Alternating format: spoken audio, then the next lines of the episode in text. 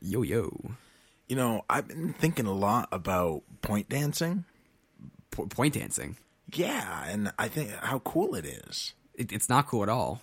It's dumb. What? It's dumb. No, it's it's like a whole bunch of uh, Nate. uh, You know, I think you're biased. Biased? In what, what way? Against point dancing? No, no, no. Nate, we need to talk.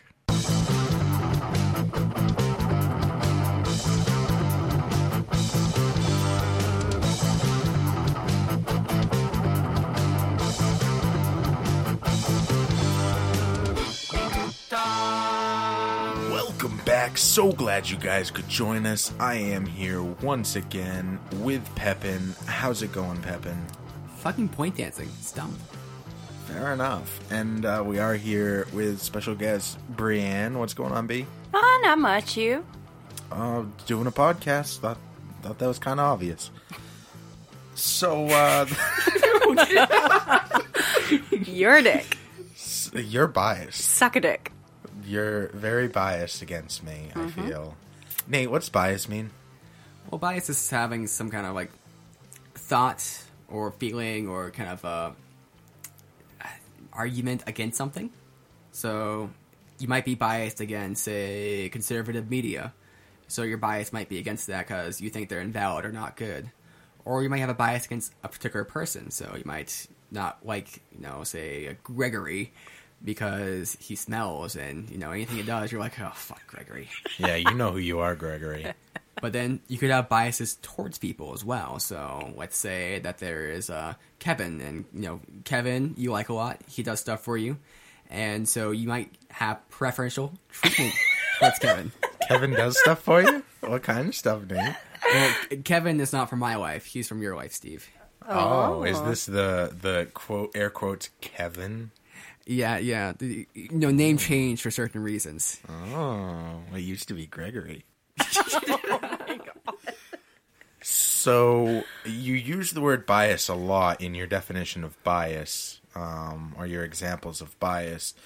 Uh, is that to say that uh, by by by bias you mean somebody has an affinity towards or against something in particular, with or without logical reason? It's not necessarily with or without logical reason, but if it's a cognitive bias, this is like a psychological term, it's without logical reason. So, you know, you might be biased against, say, your ex girlfriend because uh, she did some bad stuff to you. So, anytime she does something, you know, you might act towards a person in that same situation in one kind of way. But since it's your ex girlfriend who, say, cheated on you, you act completely different because of your bias towards her, towards your affinity towards her. Oh, and you may act biased towards every uh, all of your girlfriends afterwards because the previous one cheated on you. So you may have that in your head that they may cheat on you, so you act irrationally towards them, not trusting them. Right, right, and that's kind of like the uh, gambler's fallacy, where well, a little bit. So in that one, you have a preconception about, say, this general class called women, and then you apply that one instance towards a whole class of people, when it's really just applicable to this one person who did it to you. Yeah, I guess I guess women are like gambling, right? Yeah, but the the, the uh, gambling one is actually this one's like more uh, unconscious.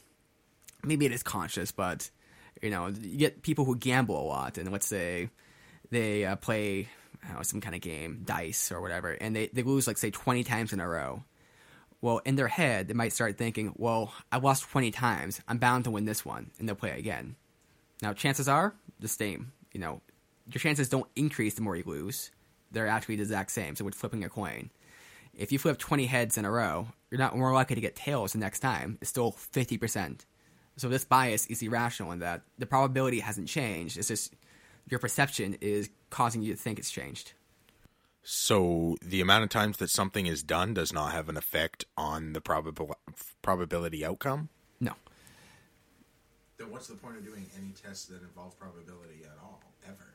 So, from a mathematical point of view, you try to figure out what is going to happen, say, when you go to infinity. So, if you flip a coin, what you say is 50% chance it's going to be heads, 50% chance it's going to be tails.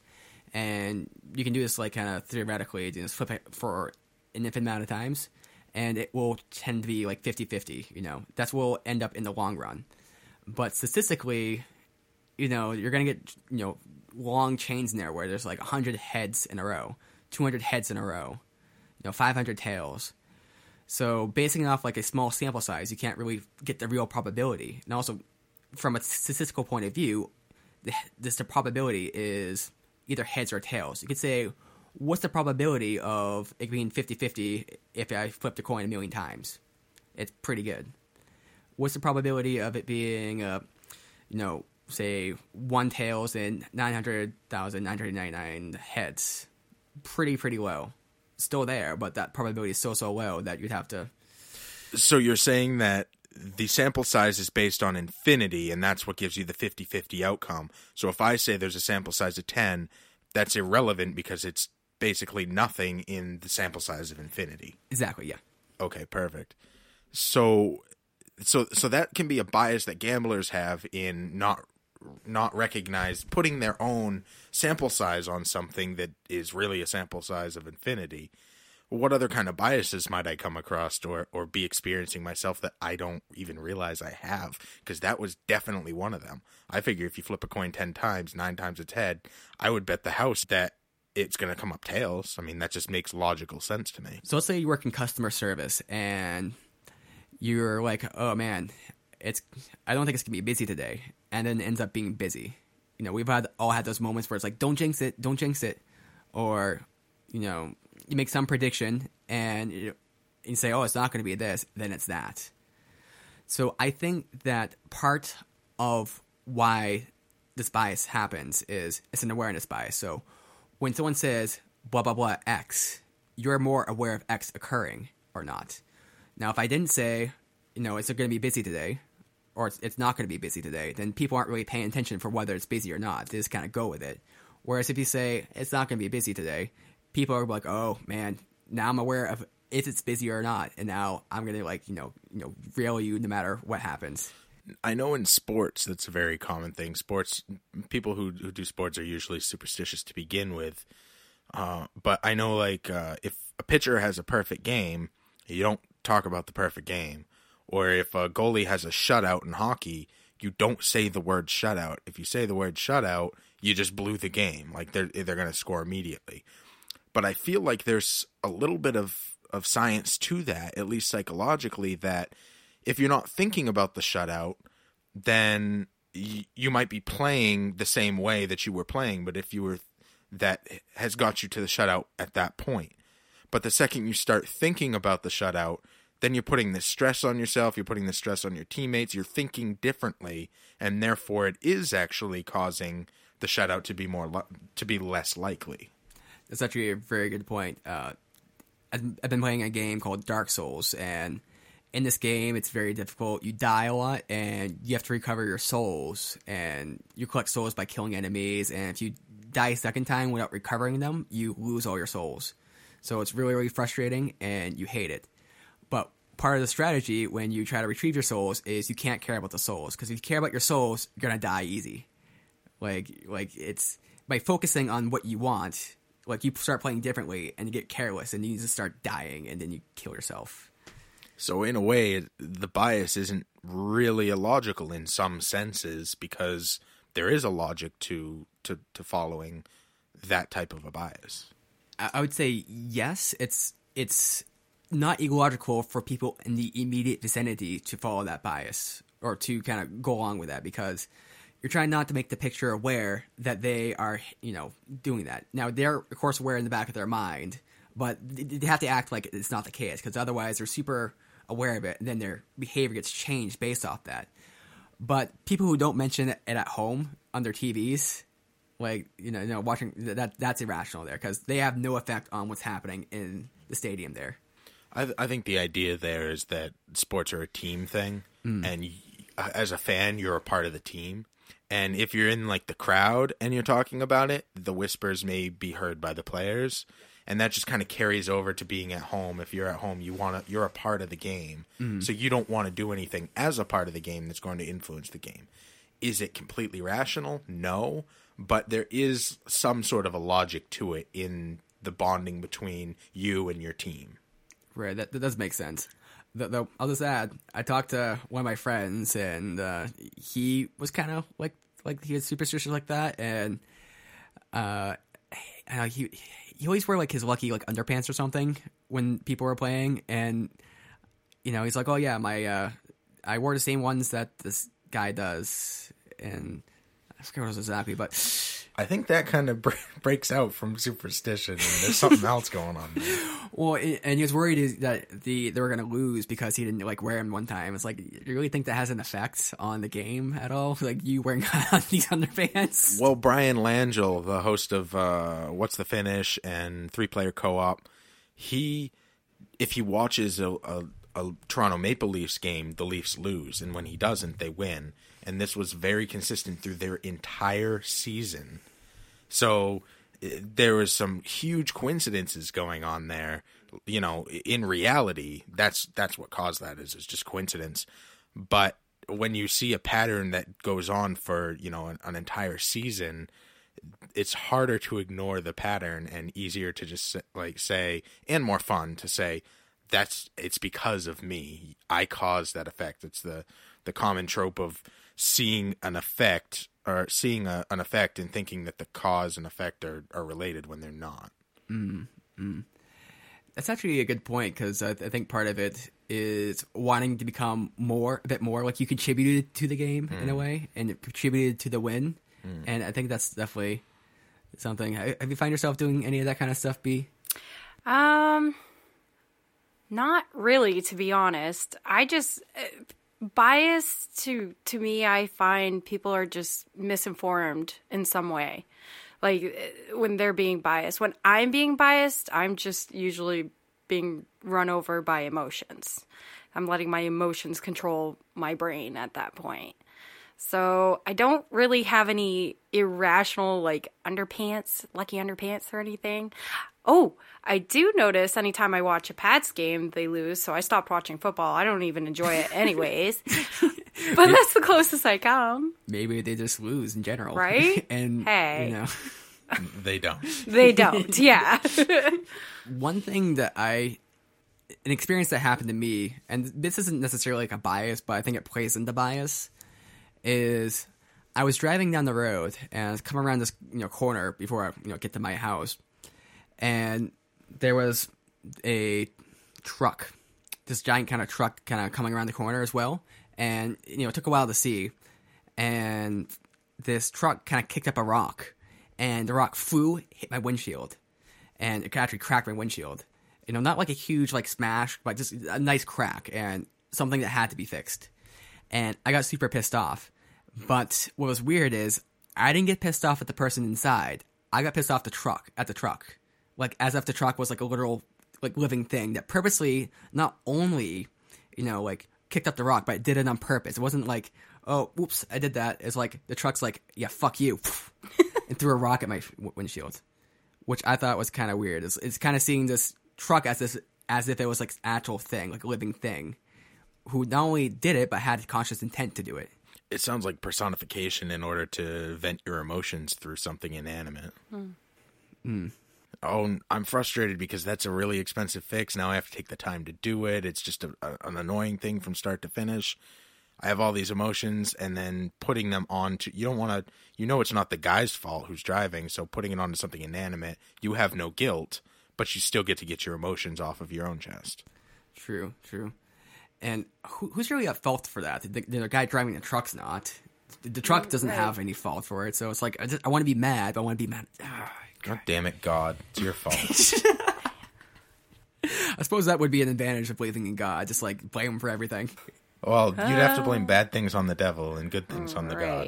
Okay, okay, we can go with that. Damn you, Poseidon! Wrong. It's your fault.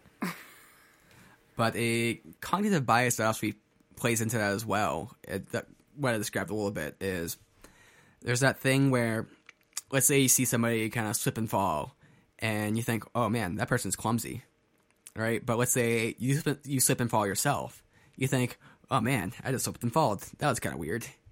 Mm. Or oh man, I'm a little tired today. So the bias is you see someone else do something, you know, you think that's their character, that's who they are you do it yourself, and I'm a little tired, or oh man, this floor is slippery. Someone should put up a sign.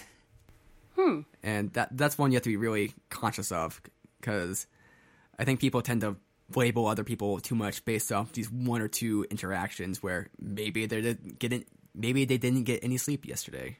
And it's usually easier to focus on a negative than it is to focus on a positive. I know um, a lot of people feel that way about their bosses, that their boss, like especially at like a review time when you're asking for a raise or something like that, their boss will bring up the one or two times that they fucked up, but all of the other times that they were there and consistent and good at their job go kind of gets brushed under the wayside because they saw the one or two fuck ups and they think that's how they always are without so they're they're acknowledging the negative rather than the positive they're putting more emphasis on the negative And that's a, uh, I think it's called availability bias. Like, say you go to a fast food place and you get good service, like, say, 95% of the time. The one time you get a rude, you know, uh, server, you won't forget that. Like, every time it's now rude. Like, it's like they're terrible over there. It's terrible. Every experience I've had there is terrible. And, or if you're, you know, working customer service, you know, you might have 95% really good customers but you get five percent of the people who are rude. You think, oh my god, these people are so fucking rude. They're terrible. And it's like, it's like, no, no. Actually, that's just the. It's just you remember the bad experiences more. So this is all you recall, but you're not recalling the ninety five percent of people who are actually like really nice. there's a local pizza place that we used to frequent uh, i ate there for probably a year um, and it was really good they're the best place around but one time i placed an order and uh, the guy called and was like yeah we don't have that thing and i'm like well that's what it said you had and he's like nope can't do it and then that was the end of it and then he brought me something that i didn't even order so i stopped ordering from them because of that one incident. But the guy was just being lazy. He didn't want to have to remake the order because he had fucked it up.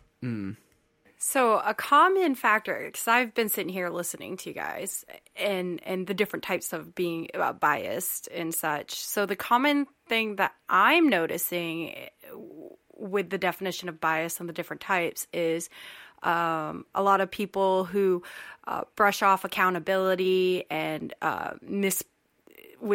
are influenced by misinformation in some way, depending on what type of bias, and they're uh, associating uh, negatives with everything. If that's making sense. I, I think you're on something, especially with the accountability thing, because I think a common way people will kind of uh, disregard their accountability for their performance or how they're acting is like you know to say I didn't get enough sleep last night, or I got into a fight with my boyfriend, or that they always have some reason, some explanation for their behavior and why they're lacking in some area. So their their bias is this is how I am, and this is you know why I'm acting this way. This is this is why it's okay for me to you know you know fail in these regards. Whereas if this person's looking at somebody else, they're kind of like, man, this person sucks. You know, so what? You didn't get sleep. I didn't get sleep last night. I'm doing fine. What happens when someone's being biased and you're trying to hold them accountable to them being biased? Have you ever tried that? Uh, well, it, depends on. G- give me a circumstance. Stand in truth. That's uh, that's my rule of thumb. Is just as long as you what you're saying is what's true, then what anybody else is saying, they it's not going to hold up in the long run through any argument. Well, this is where it gets confusing with biases, though, because your biases, if they're unconscious, is you know you think this is the truth, but you know you're influenced by those. Right. I work with one girl. She's fairly new, and we're in the customer service field, if you will. And um, she's fairly new, and um, she always has an excuse, which you can tell just with the the emotion that pours out when she gives her reason. Um, she really believes that is her reason, but it's an excuse to everyone else who knows. Anyways, um, she's very very biased on some of the stuff when we say hey you should have done this when you did this and you'll notice um, the flow will be better for the customers you'll notice you're doing it faster you're more accurate so on and so forth and then instantly she'll come up with a reason as to why it wasn't her. It was something surrounding her that caused her to act that way or do what she did. So, how do you get someone like that who's a, a good person, but is just stuck in their headspace? They're not in the right headspace to realize that there is something that they are doing. So, in a professional context, that's kind of easier to deal with than like mm-hmm. a, a non, like let's say a personal context, mm-hmm. because you would give the person their responsibilities. So your responsibility is X, Y, and Z, let's say, mm-hmm. and they have to do these responsibilities. And if there's a failure, and the failure is not based off somebody else's responsibilities. Mm-hmm. So let's say you're on our factory line, and your responsibility is to put these parts together, to double check them, and to put a little marker on the paper and to send it off. Now, let's say the person before you kind of messes up on something. Well, that's their responsibility. But you give them their responsibilities, and if you hold them accountable for those responsibilities, and if they don't, say they falter with those responsibilities, then it's their responsibility. They're at fault. So, let's say it's with making coffees. So, you know, the person took an extra two minutes to get the coffee out because they had to brew more coffee. But if it's their responsibility to brew the coffee and they didn't brew it, brew enough, then you put them on them because that was their job to get it done. Let's say someone is constantly late for work because they're not sleeping enough. And let's say there's not like a real medical reason, they're staying up or doing whatever, or maybe they're having issues.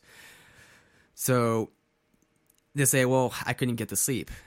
And you say, Well, it's not really my responsibility for you for to make sure you get to sleep. This is your your thing, your job, you know. It's on you, you know. We'll say, Well, I, I couldn't sleep. Well, you know, go see a doctor right right? I mean you're not being like disregarding them but it's their job to get enough sleep. It's not your job to make sure and deal with the consequences of their lack of responsibility. Now if the if the job details they have aren't spelled out well enough then you can't hold them accountable for anything because if this isn't if this this and this isn't done or this isn't being done you know well enough and the reason and they didn't know they're supposed to be doing that, or there's not a real clear kind of way of looking at it. You know, saying, okay, this is your job right here, and you're not doing it. It's kind of like a little bit more in the gray area, like this is kind of my job, kind of not, kind of just someone else steps in. Then who can you really like, blame? Can you really go to her and say, well, this is the problem here. You're not doing your job. You're not doing this. You're not doing that. It's kind of like, well, you know, Chad was doing this a little bit, or Wesley was doing this a little bit, and I got a little confused, so it gets really muddy. Oh yeah, no, I understand. There's there is no gray area, and that happens anyways. Even when you point it out, it's a. I think it's a character thing, and it's something that a lot of humans uh, tend to do is to be biased in some way, anyways. Um, but when you are constantly working with someone who just will not open up to reason at that point. Like you said, point out, hey, this is your job, XYZ, you know, the responsibilities that that job entails. Or even on a more personal level, maybe not so much professional. Um, friends, two friends uh, communicate that they want to go to a concert that's two states away this weekend and they're going together. They have split duties. Uh, one has to get snacks for the road and maybe get uh, the concert tickets. I don't know. And the other one's job is to get a hotel and so on and so forth. If person A, who's supposed to get the concert tickets and get the gas and, and the funds uh, and that matter, fails to get the concert tickets, and person B gets everything else, and they're on their way to do it, and you're you're person B trying to explain to person A why this is now a, a crappy si- situation that you're in and that person is just not understanding no matter how much you point out here's the text from our conversation saying we're going to do this there's only so much you are responsible for doing to hold them accountable for their actions They need to grow the fuck up. right If you can't be res- if you can't hold yourself accountable for your own responsibilities, then you're a little tiny child and you need to grow up. but and, and maybe maybe I'm a little biased, but I feel like we're in a growing society where being biased and prejudiced is being excused, like it's okay. I don't want to say okay, but it's it's a more acceptable kind of behavior. I- think we're more aware and we're more not okay with it, but Right. we, we realize we have biases and. But we're not really doing anything to curb it. I mean, Are we? Who, who's we? Like some people are, some people aren't. Okay. Like, and I, I definitely think some people, a lot of people, probably use it as excuses, but other people, you know, they once they become really aware of their bias, like, oh shit, I can't do that anymore. Right. And like how it negative negatively impacts them. So, someone that's more attractive, the you have a bias to act better towards them, Okay. smile more, be friendlier, you know, try to impress them more, and you know, if if they're more attractive, and this is pretty well studied, and they also find that you know if they put people up, to, you know, teaching a lecture, let's say they put up someone who is uh, attractive and someone who is unattractive. The people who are attractive, although they're teaching the same materials, saying the same things, they're seen as more knowledgeable, more intelligent, more competent than the person who is less attractive. So there's a attractiveness bias. I don't know what the word is there, but there's a bias towards attractive people. You know, they're they're seen as more competent, better, uh, and more intelligent, all these kind of things. So if you look at someone, for, for me, if I look at somebody and they're really attractive, I think to myself, okay, this person's probably not as smart as I think they are. They're probably not as competent as I think they are. I'm gonna have to like, you know, actually, you know, step back and just reduce my expectations because I'm probably just naturally gonna think they're better than they are. It sounds like in trying to combat biases, you can become the opposite bias. Yeah, well, it, it kind of makes you more skeptical of like your actual, you know, views.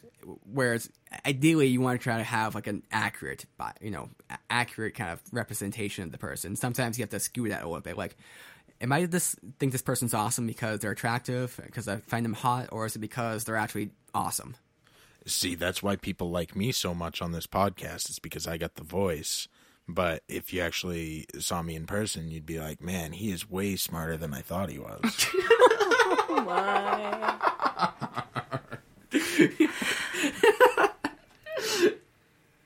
Well, so there's that. That's true. That's true. Everyone's like, man, you I did not expect you to look so smart. But I'm pretty aware of a lot of my biases, and of course, there's new more biases I experience, you know, as you learn about them. But uh, you know, just, be aware, and you know, see a bias, kind of like, oh, okay, that's. But you know, sometimes it's not bad. I mean, you know, like I have a bias towards point dancing. You know, it's, it's a dumb thing. I mean, why does it exist? Why would anybody want to do point dancing? Well, you know, I think you've made a very valid point. Thank you, thank you. Dancing. We need to talk. Love the show? Go give us a rating on iTunes.